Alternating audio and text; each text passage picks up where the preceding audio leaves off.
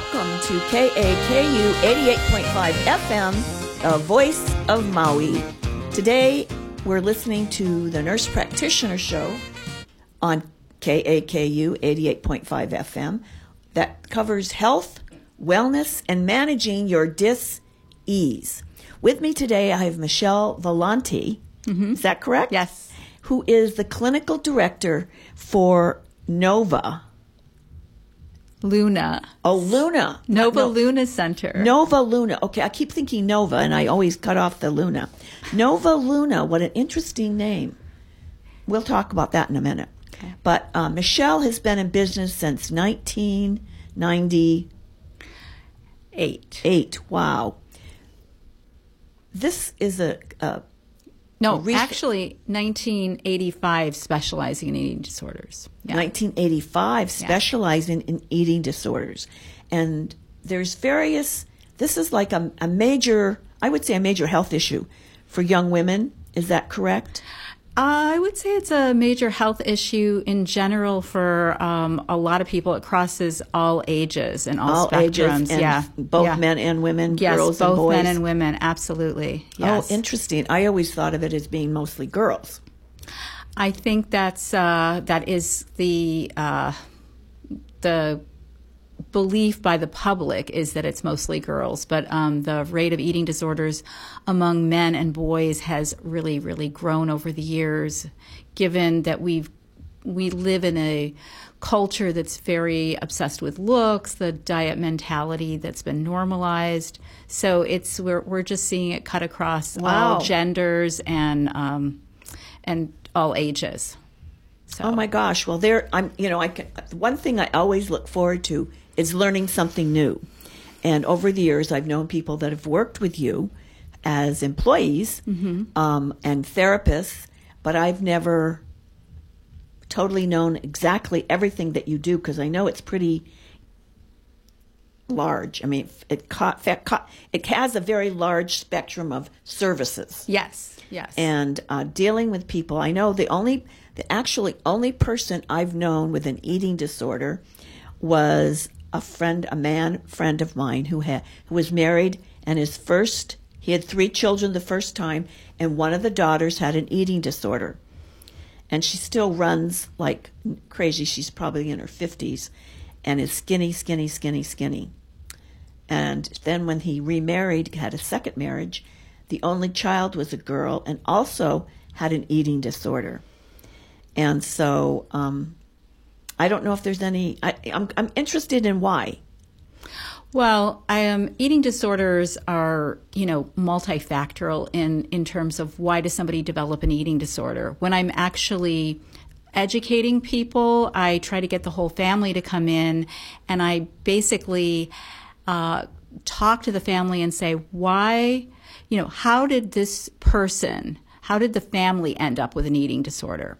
Because it's um, an eating disorder is considered an addiction, but it's considered a process addiction, meaning that people are not addicted to the food per se, but the behaviors that they practice around food and some of the obsessional thinking and some of the um, what we would call the eating disorder parts um, are, you know, there's there's many many things that set up a person to have an eating disorder. In fact, I call them markers, and all these different markers can be in place. And generally, what um, that that kind of loads the gun, and then if a person goes on a diet, the diet fires the gun.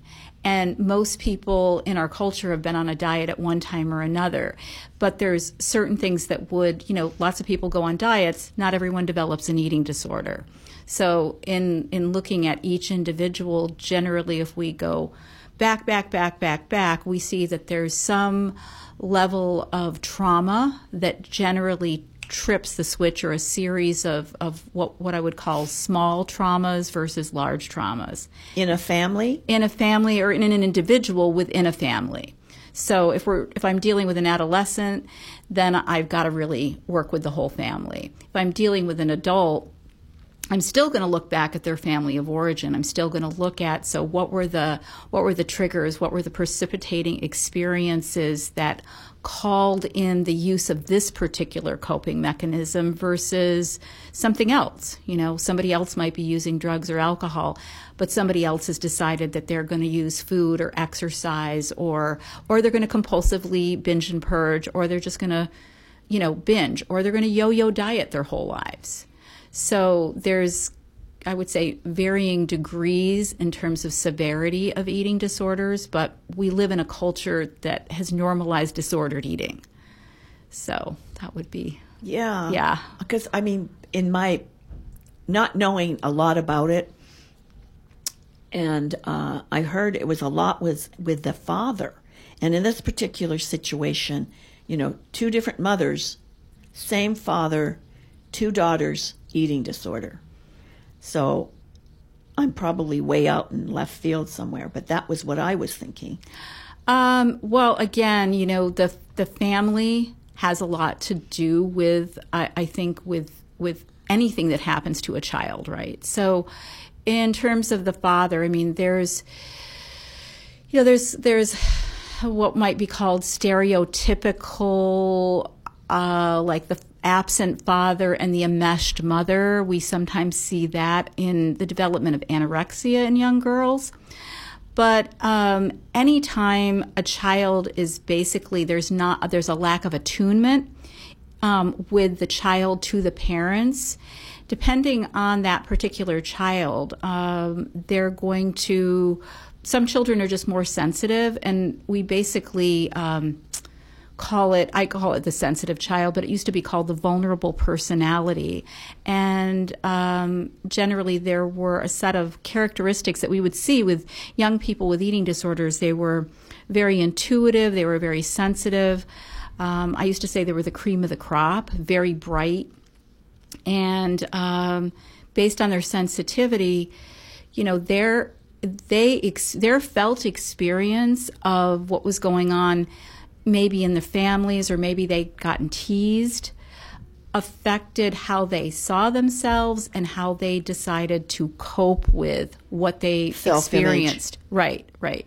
So everything's perception, right? Right. So one thing, you know, a child can experience one thing and a, another child can experience the same thing, but how they decide they're going to square with it and how they end up dealing with it are are two entirely different animals. Right. Now, I'm going to go back to your name, Nova Luna.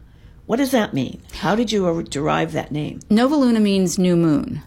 So the the metaphor is that when someone first comes in for help, uh, the new moon is in darkness, except maybe a sliver of light.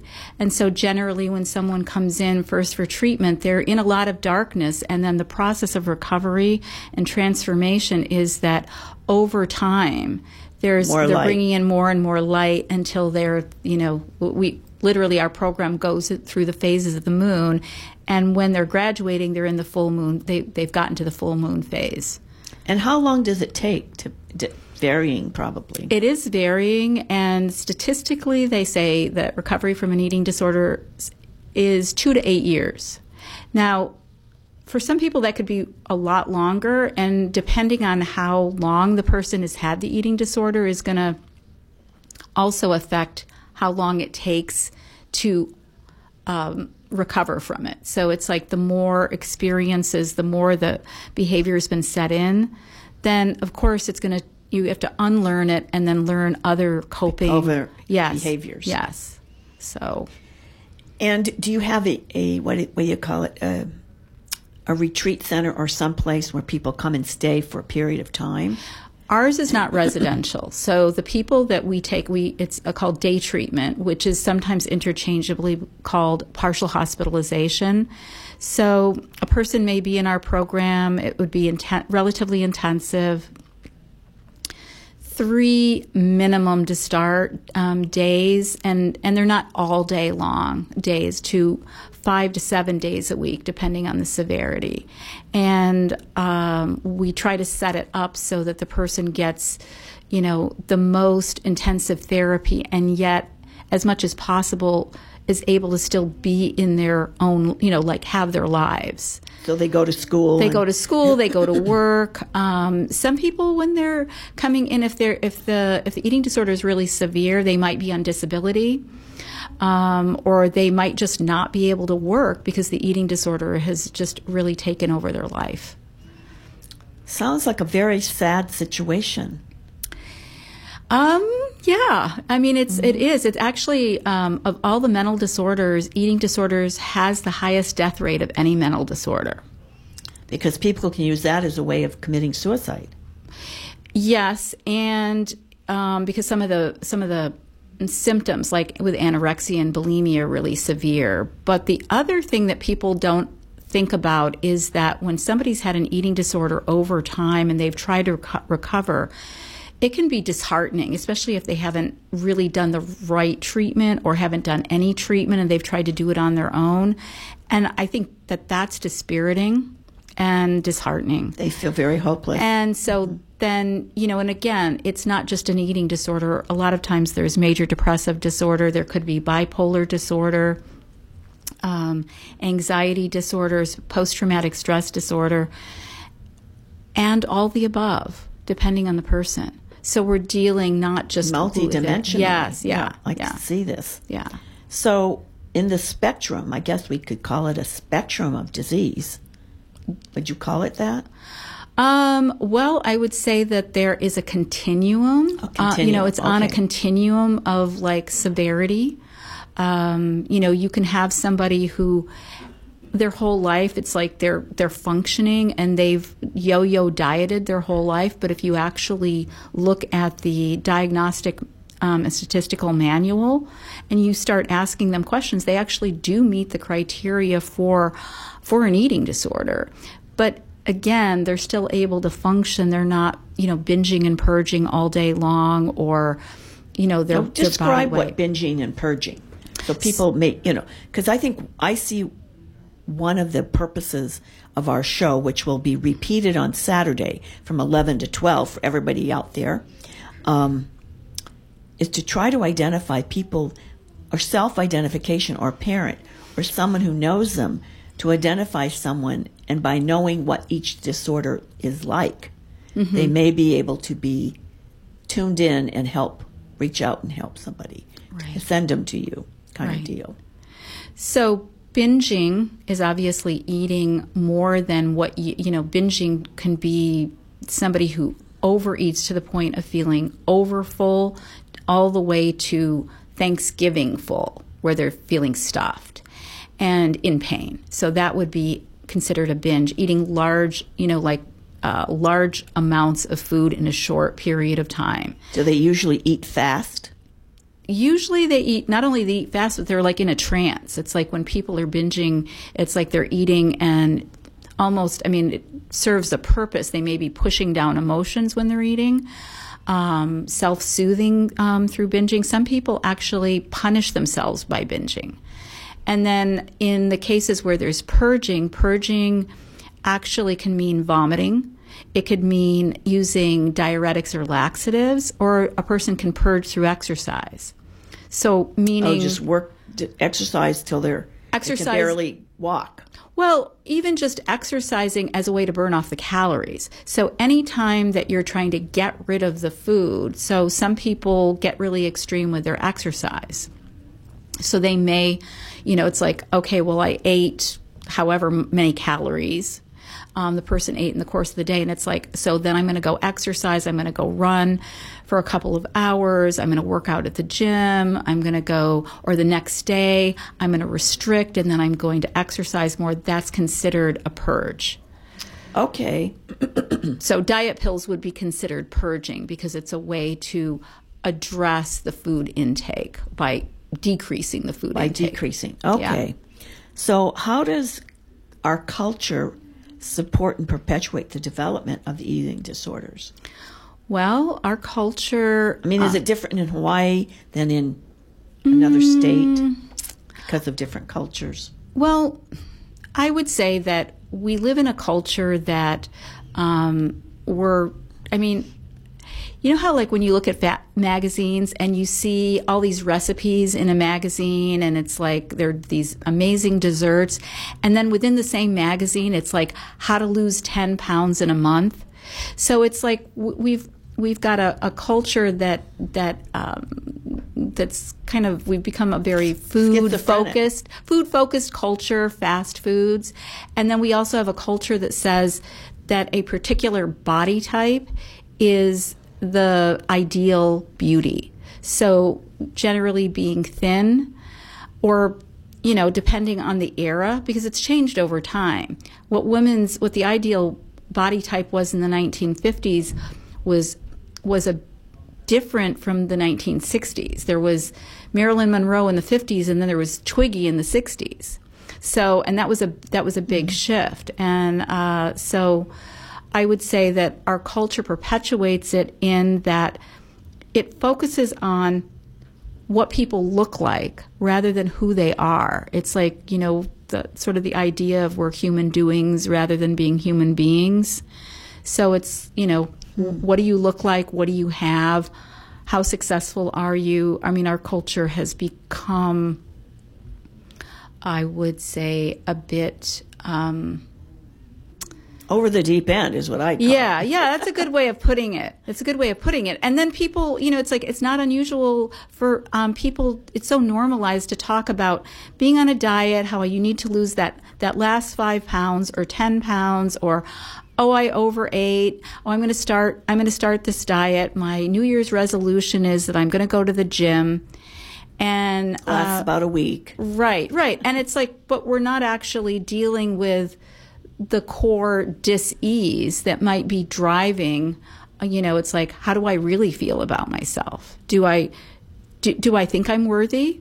Or do i think my worth is predicated on how beautiful i look how young i look how thin i look etc and you know the the media and the advertising industry uh, perpetuates that as well. I mean, it's kind of advertising is, you know, especially for women, is you're fat, you're ugly, buy something, you know, or eat makeup, something. or eat something, or eat something, or, or don't eat anything, or, or try this diet. Yeah, I mean, it's so interesting because I remember Jane Fonda had an eating disorder as a young girl. Maybe as, as a as a model, woman, as a woman in as her twenties, right? Well, even when she was when she was doing all of her exercise videos, oh, I mean, she was um, no one knew no one knew that she was binging and purging all day. So yeah, I mean, um, the I think when people are in the acting industry, when they're in, you know, in front of cameras, there's a lot of pressure to look good, and there's so much criticism. You know, it's like, I mean, think about Oprah and how every time Oprah lost weight or gained weight, it was like, you know, in the in in the in newspapers, the yeah, in the news. It's crazy. Well, the, the, the reason I mentioned Jane Fonda because at the Oscars last night, I didn't watch it, but I read an article this morning, and it said that she has gone totally gray with her hair.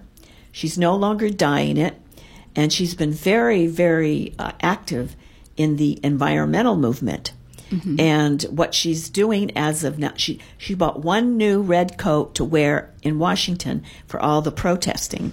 I saw that. And then she's now really encouraging people to use used clothes, either their own used clothes or buying them in used, you know, maybe Salvation Army, maybe who knows where, you know, where someone like Jane Fonda would go for her used clothes. I mean, I'm talking about where I would go is a totally different place, right? Yes. And um, I just thought that was so interesting based on her history of eating disorder. I mean, it seems to be somehow connected to that.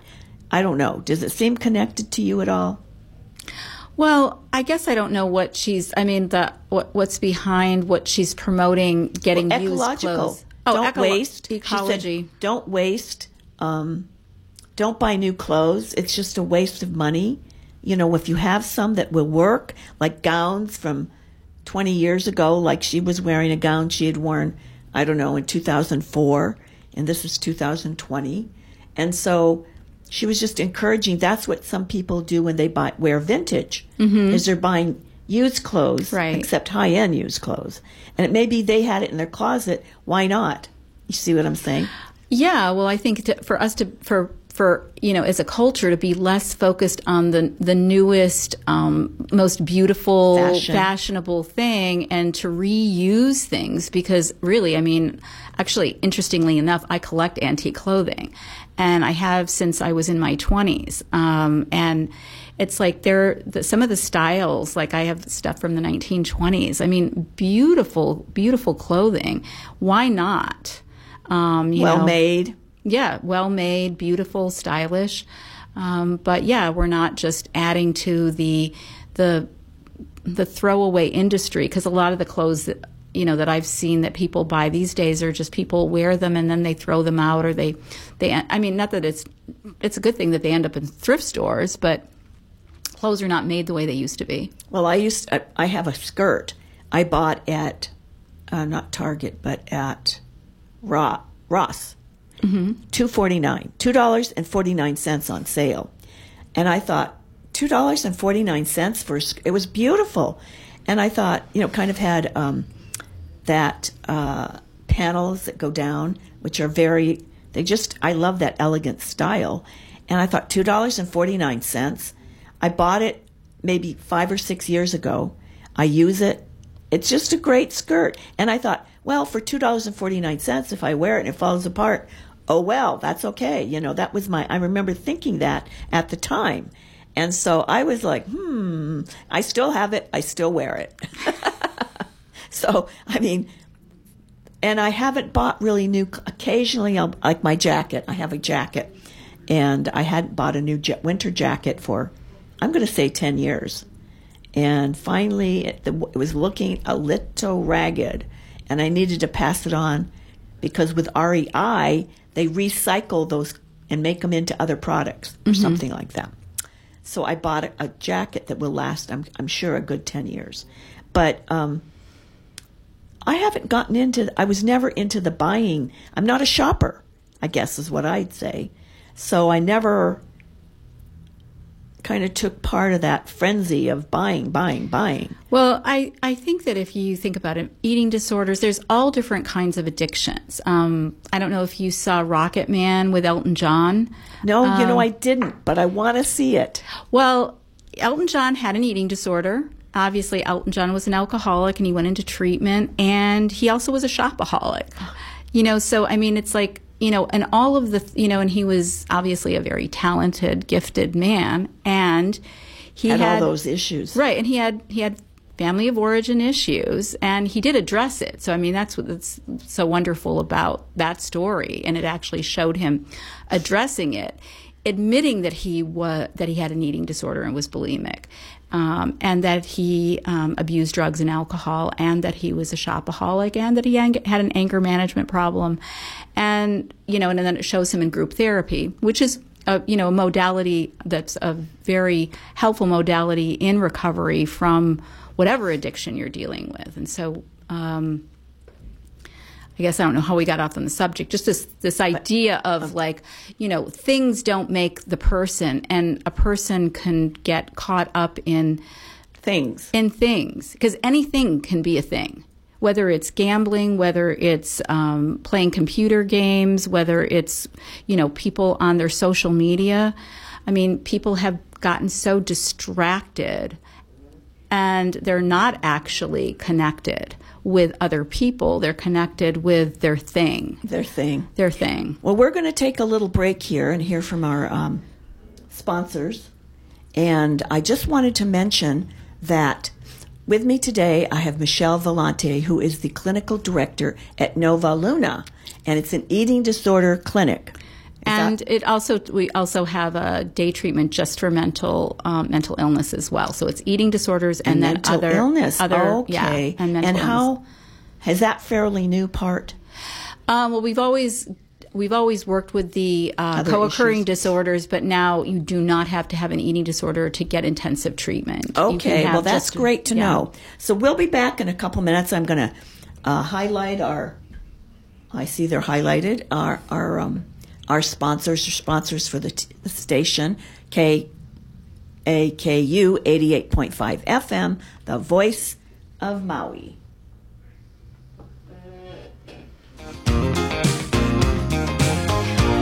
Oh. Pacific Medical Group at 95 Lono Avenue in Kahului is the proud sponsor of the Nurse Practitioner Show on KAKU 88.5 FM, the voice of Maui, that can be heard on Mondays at 2 p.m. and again at 11 a.m. on Saturdays. Pacific Medical Group has chiropractors who specialize in the management and prevention of work related injuries. For more information and list of potential services, please call 808 873 0733. You have a nonprofit event coming up that you would like the public to know about? Is there an important social issue for which you'd like to raise awareness? Akaku can help you get the word out. You can come in and record a one minute public service announcement for the subject of your choice at no cost to you. Slots are available Mondays and Wednesdays between 1 and 3. Remember, it's free, so call 871 5554 and reserve your spot today. Grateful Dead played a different set list at every show. Since no two concerts were ever the same on stage, the same goes with the Grateful Dead radio program on KAKU 88.5 FM. Saturday night at 8 and Sunday night at 9, it's Dead Air. It's an hour of killer recordings, stories from the taper section, tall tales from the parking lot, and I'll throw in an interview from time to time. Hey, I'm Corey Daniels. Saturday night at 8 and Sunday night at 9, you'll get Dead Air on KAKU 88.5 FM, the voice of Maui. Sweet strawberry You're in Goodwill, and just past that vintage denim jacket, you spot miniature donut earrings. You lean in. Ah, that's the scent of shopping success. Because at Goodwill, every item you buy funds local job training and more. So bring home those donut earrings and bring home so much good to your community. Goodwill. Bring good home. Brought to you by Goodwill and the Ad Council.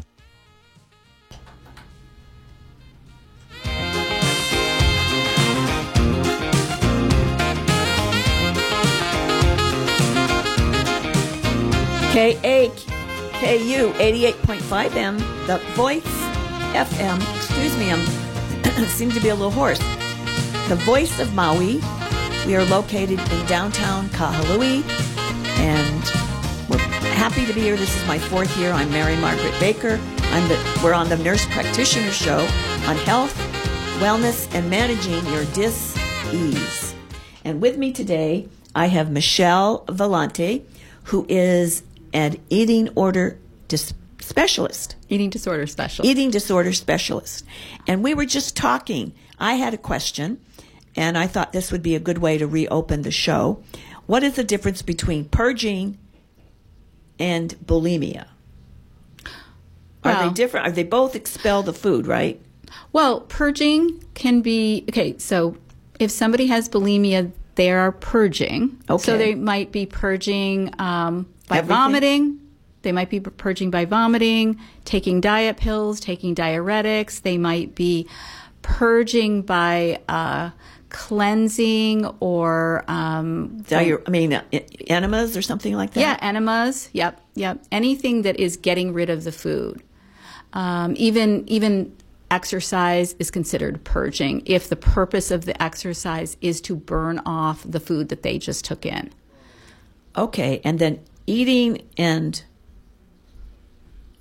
purging. Well, pe- Bulimia is the same thing. well, eating you eat the Bulimia is what?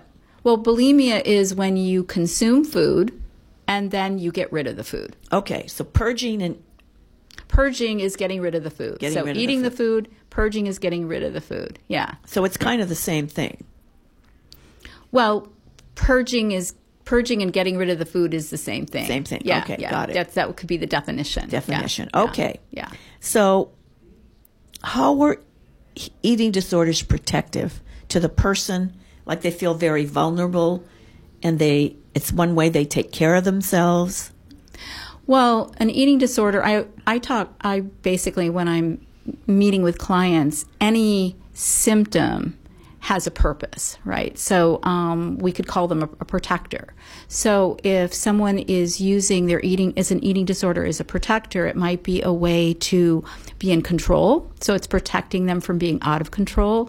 It could be that it's a way to self-soothe, so there it's protecting them from their anxiety and helping them to soothe themselves. It could be a way to push down really uncomfortable um, feelings Or experiences. or experiences.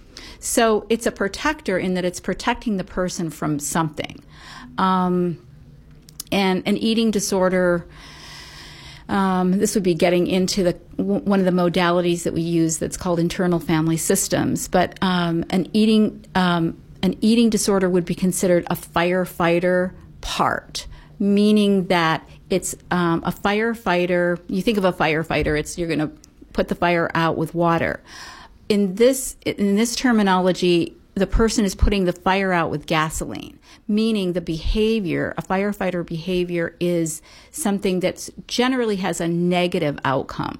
So if I am using my eating disorder and I'm binging and purging, that's that's a really extreme behavior to cope with some, you know, some uncomfortable um, anxiety or some part of me that just feels like I just can't deal with it, whether it's um, some kind of stress, I'm anxious, I'm angry. I mean, people will will practice an eating disorder for to deal with all kinds of feelings. It's not just one feeling that the person is is trying to to manage.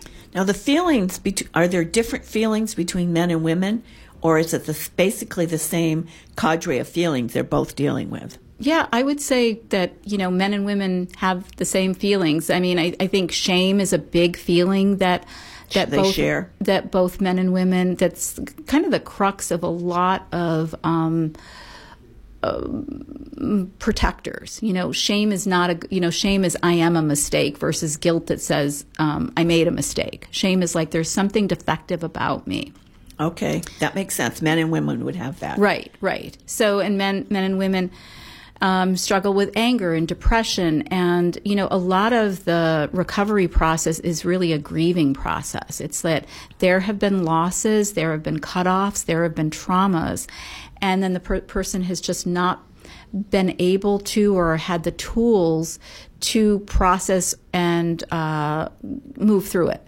So, really, when you think about recovery, it is a, a, grieving process. And in the grieving process, there's depression, there's anger, there's bargaining, there's, um, you know, you're going to be crying. I, I always tell my clients, you know, if you're if you're crying and it's messy, then you're doing your work.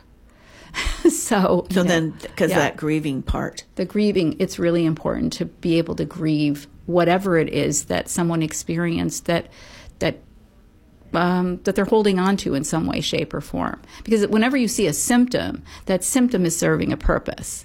So, Yes, I too, I do, I do believe that. yeah, And so, yeah, I think that's a real important avenue to pursue with people, whether you're a clinician like a nurse practitioner. And you were saying it's one of the most un, underreported or undertreated. I would say disorders. under underdiagnosed. I, I don't. I just uh, you know a lot of times um, even therapists who uh, you know psychotherapists don't ask the right questions. They, it's just like no, we don't. You know, it's like unless the person brings it up. Uh, you know, or comes in and says, "This is my problem." I'm not going to ask certain questions. And people with eating disorders, it's very secretive. They have a lot of shame around it. It's like, yeah, I'm going to come in and you know, unless it's really bad, um, or it's something that is obvious to the eye, like someone comes in and they're skin 90, 90 pounds. And, you know, I mean, it could be for other reasons as well, but it's, it's going to, you know, it's going to bear a question, right? Or a few questions. So a lot of times the um, people don't automatically share. Sometimes um, people don't even realize that they have an eating disorder or disordered eating because it's been so normalized. So if you ask the right questions, you will find out whether somebody has uh, disordered eating or an unhealthy relationship with food, weight, um, or their you know their their body image. Now, can how often is it that they have a parent with an eating disorder? Pretty common. Pretty common. Pretty okay. common. Okay. Yeah, or the or the parent. Um, I mean, may not have a full blown eating disorder per se, but they may have really distorted distorted views about um, health like I, I've seen a lot of parents come in who I would describe as orthorexic or sort of spiritual bypassing with, um, oh, you know, we do yoga and we're vegan. And I'm not saying anything about being vegan or anything else, but it's like, it's the degree of control and then the you know imposing that on the child and saying well this is what we do and you know and making This is our household. right and this and making comments to the child also parents that are on diets don't realize or that make disparaging remarks about their own bodies it's like you See, know this is what I was yeah thinking. Yeah. yeah that that's going to affect the child and oftentimes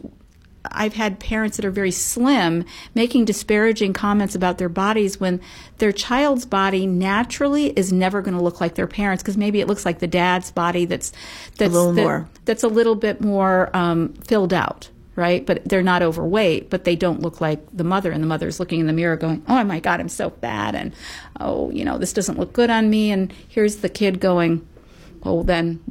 What must What you think I look like? at me? yeah, yeah, Yeah, yeah, I see what you're saying. Now, what is intuitive eating? I've heard that term.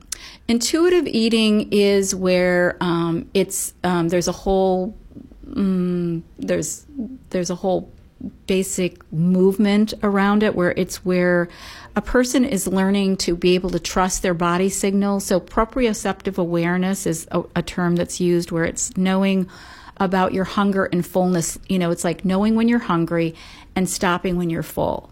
And a lot of times when people have been dieting on and off their whole lives, their proprioceptive awareness is off.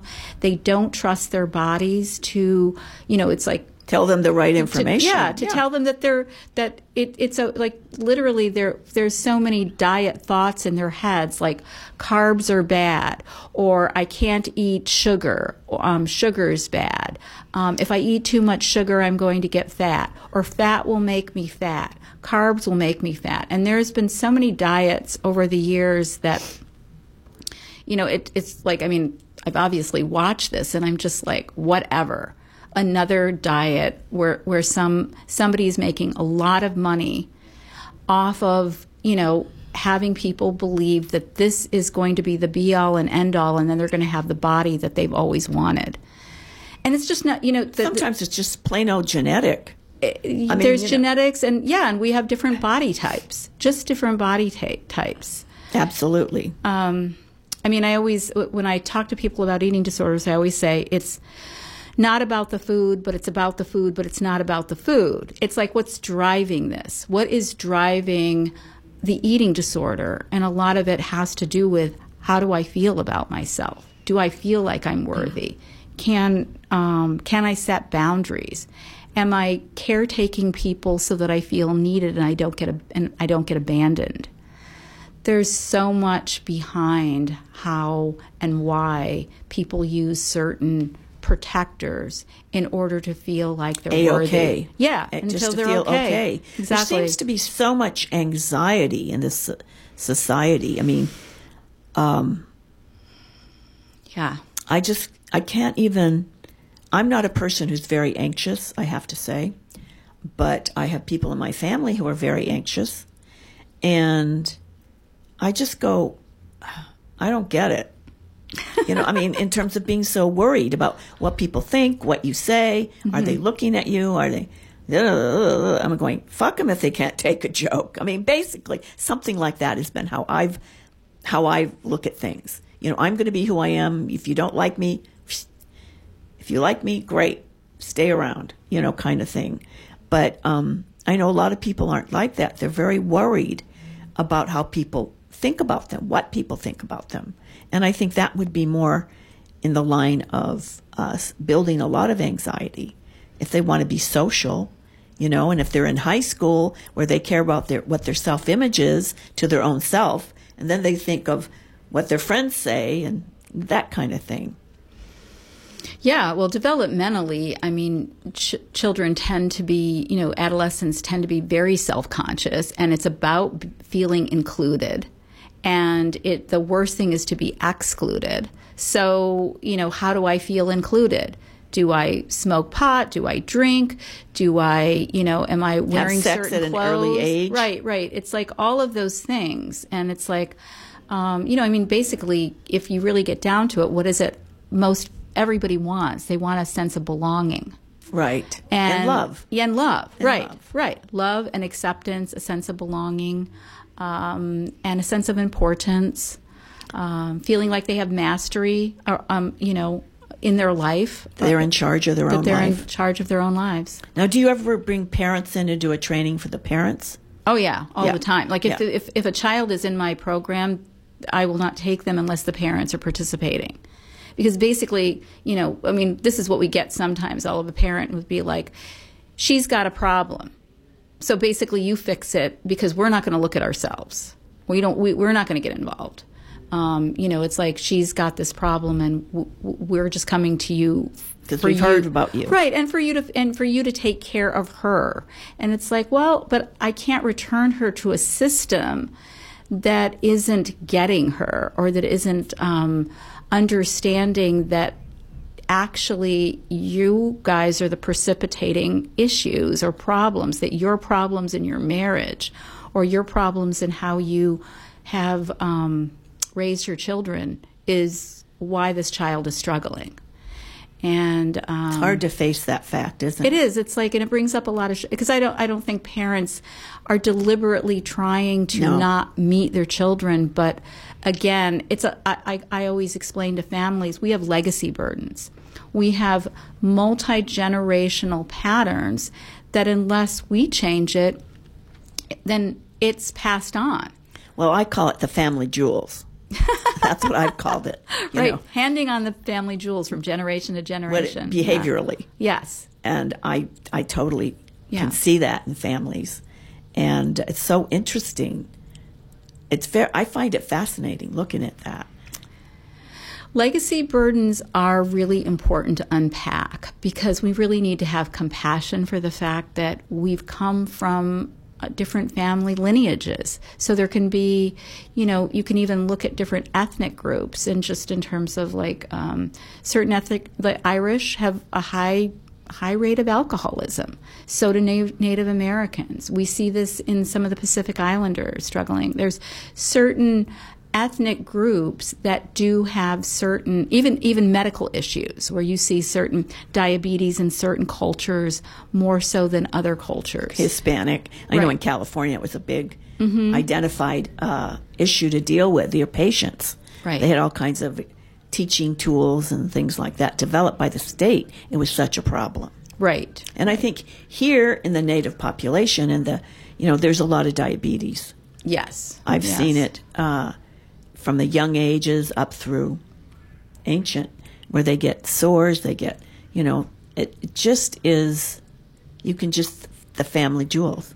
Right, right. So there's the physiological heritage, and then there's the, you know, the emotional and behavioral heritage, and you and you can also reenact generation to generation certain certain um, traumas. You know Exactly. So, yeah.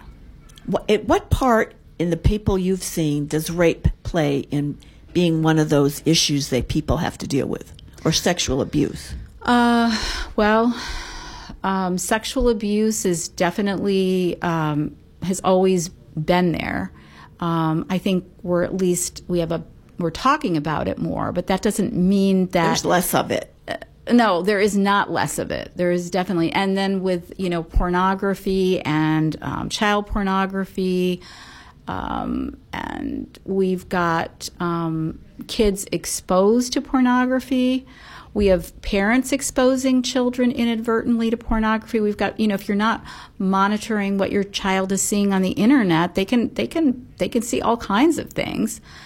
Um, but just sexual abuse is still going on, and there's still secrecy, and there's still when somebody's been raped, this feeling of like, well, you know, you know, my fault. I sh- yeah, and I should have I should have yelled or I should have spoken up. And we're still blaming the victims. We're still blaming the victims. It's like, you know, somebody's Yeah. raped and then they go and they're basically if they if it does get to court, they've got to stand there and speak to the perpetrator about what happened to them. And very few perpetrators. Yeah, yeah, I did it. Sure, I uh, yeah, I did it. I, I'm I'm willing to take responsibility for the fact that I raped this person or molested them. No way, Jose. Yeah, yeah. yeah. So that's the kind of trauma that can influence development of eating disorder. Definitely. In fact, um, there is a real correlation between sexual abuse and also putting on weight as a protection. Oh, know? so they won't touch me. They won't. Right. If. I get, I, it's not like it's a conscious thing that they're thinking. Oh, well, if I'm if I'm heavier, then I won't be sexually attractive. But it is a it is I think some in a lot of cases unconscious of you know I have been sexually abused or touched or um, you know someone coming on to me like that inappropriate making comments to uh, you know to girls when they're in a you know whether they're uh, depending on who's making the comments. If it's a pedophile, they're going to be making comments about a, a child's body to them. If um, during that prepubescent, um, you know, coming into puberty, making comments to girls about their bodies, and um, you know, and pathologizing baby fat even in our culture. It's like, oh, you know, gosh, you're you're a little you're a little chubby now, and it's like, yeah, that's normal. There's you know, you need to gain a certain amount of body fat in order to menstruate. And so on it goes. On it goes. Yes, I can see what you're saying. Um, what is a paradigm shift that is necessary to to really shift our perception and protectiveness to a um, mental for a mental illness or a disorder, mental disorder? Well, the paradigm shift that I think um, I see that's necessary is one that we have to be willing to be vulnerable. We have to be willing to um, not um, stigmatize people who have, you know, who are depressed or anxious or struggling in some way. Um, a paradigm shift where we're not bullying people for being different. See, there's so much bullying. That's the part. right and shaming people you know so i mean bullying is a form of shaming um, and um, and also you know just the attitude of if you need help you're weak this is very much the case with men you know i mean with uh, men, with ah. men for sure because um, Brene Brown's research showed that um, when she did all of the questionnaires and was, you know, what is it that, you know, what are women's, you know, what do women feel the most shame about and what do men feel the most shame about? Men's greatest shame is feeling like they're weak or appearing to be weak. And when you look at how our culture uh, acculturates young boys into men, it's they're they're not allowed to have their feelings. If they have their feelings, they're a sissy or they're, you know, they're, you know, Crybaby or- crybaby, right, right, you know, and um, man up.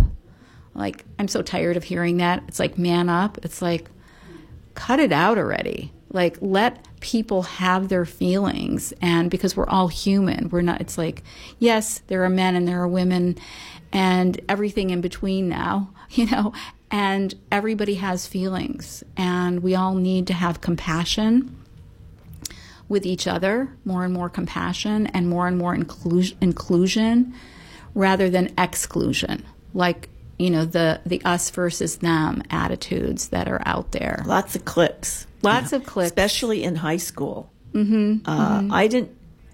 There were cliques in my high school, but as I said, I I didn't think about it too much because I always just went my jolly way and you know here you know ran. I was new in the high school, ran for an officer, and I got I was elected.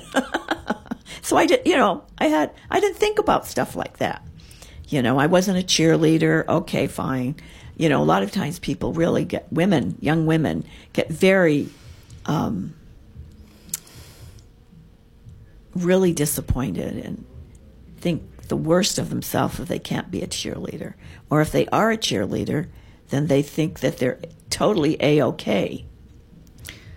Well, it's, you know, where something defines you rather than Than your own self. Right. Rather than like, it's like, you know everyone is nobody you know what is that saying of you know be yourself because everyone else is taken you know it's like all I right like that. Be yourself because everyone else is taken. Right. That's a good one.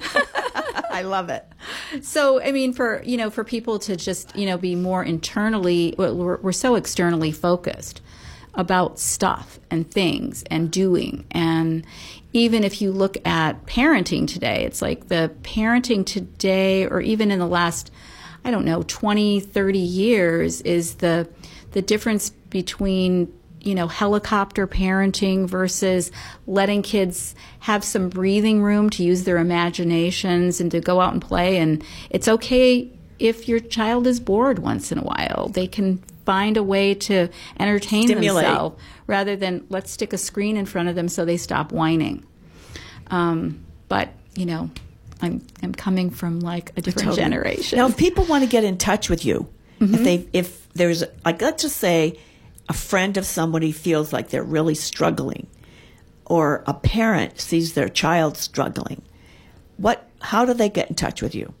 Well, you can if if you can either make a phone call or you can go to the novalunacenter.com. It's the, our website is novalunacenter.com. NovaLunaCenter.com. Okay. Or you can call us. Okay, and because your the number? phone number um, 808 870 9886. That's 870 9886 um, you know, people are, you know, welcome to call or to look on the website.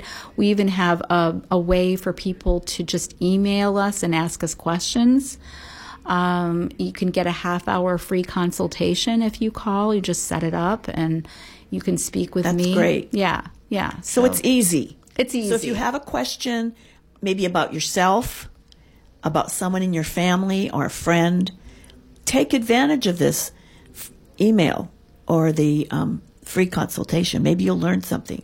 Maybe you'll learn something that will help you in the future. right. That's a really good thing. Let's see, where are we? Okay, we have five minutes left. And I'd like, is there something we haven't discussed that you'd like to really make sure people know or understand in the area? Well, okay, yes, actually, is that a lot of times I've heard people. Um, the two things. One is that people think you can't recover from an eating disorder, that you're going to have it the rest of your life, sort of like being a drug addict and someone goes into recovery. A person can fully clear an eating disorder, but what they have to do is clear what's driving it, right? And so, whatever First, the- identify it. First, identify it. Yeah, identify it, and then go through the process to um, unpack it and grieve it and let go of it. It's like there's a saying: the only way to leave it is to grieve it. If you don't feel it, you um, you know you can't You can't get, you you can't, can't, can't get rid unpack of it. it. Right, Yeah. right. The only way to to leave it is to grieve it. Yeah. So it's trite saying, but it's it's It really works. true, right? Um, and the other thing is sometimes people will say, "Well, I'm addicted to sugar," or "I'm addicted to a particular food," and there are definitely factors that cause people to crave certain foods. And uh, eating um, intuitive eating actually talks about the the different kinds of hungers that we have.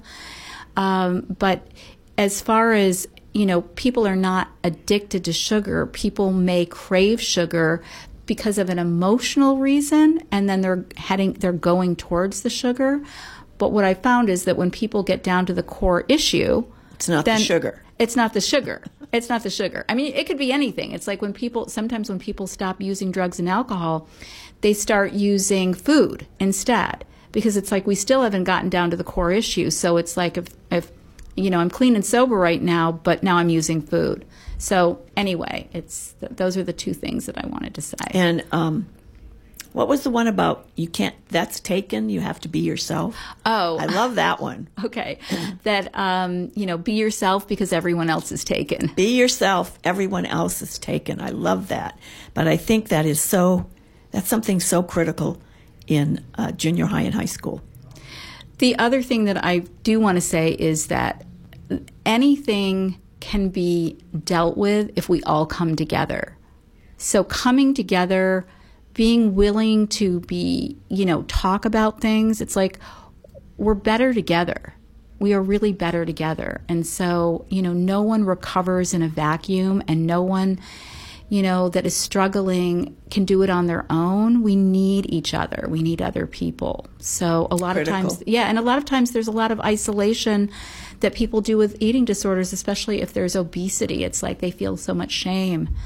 And um, so it's it's in connecting with other people that really facilitates recovery from any dis-ease. Any disease.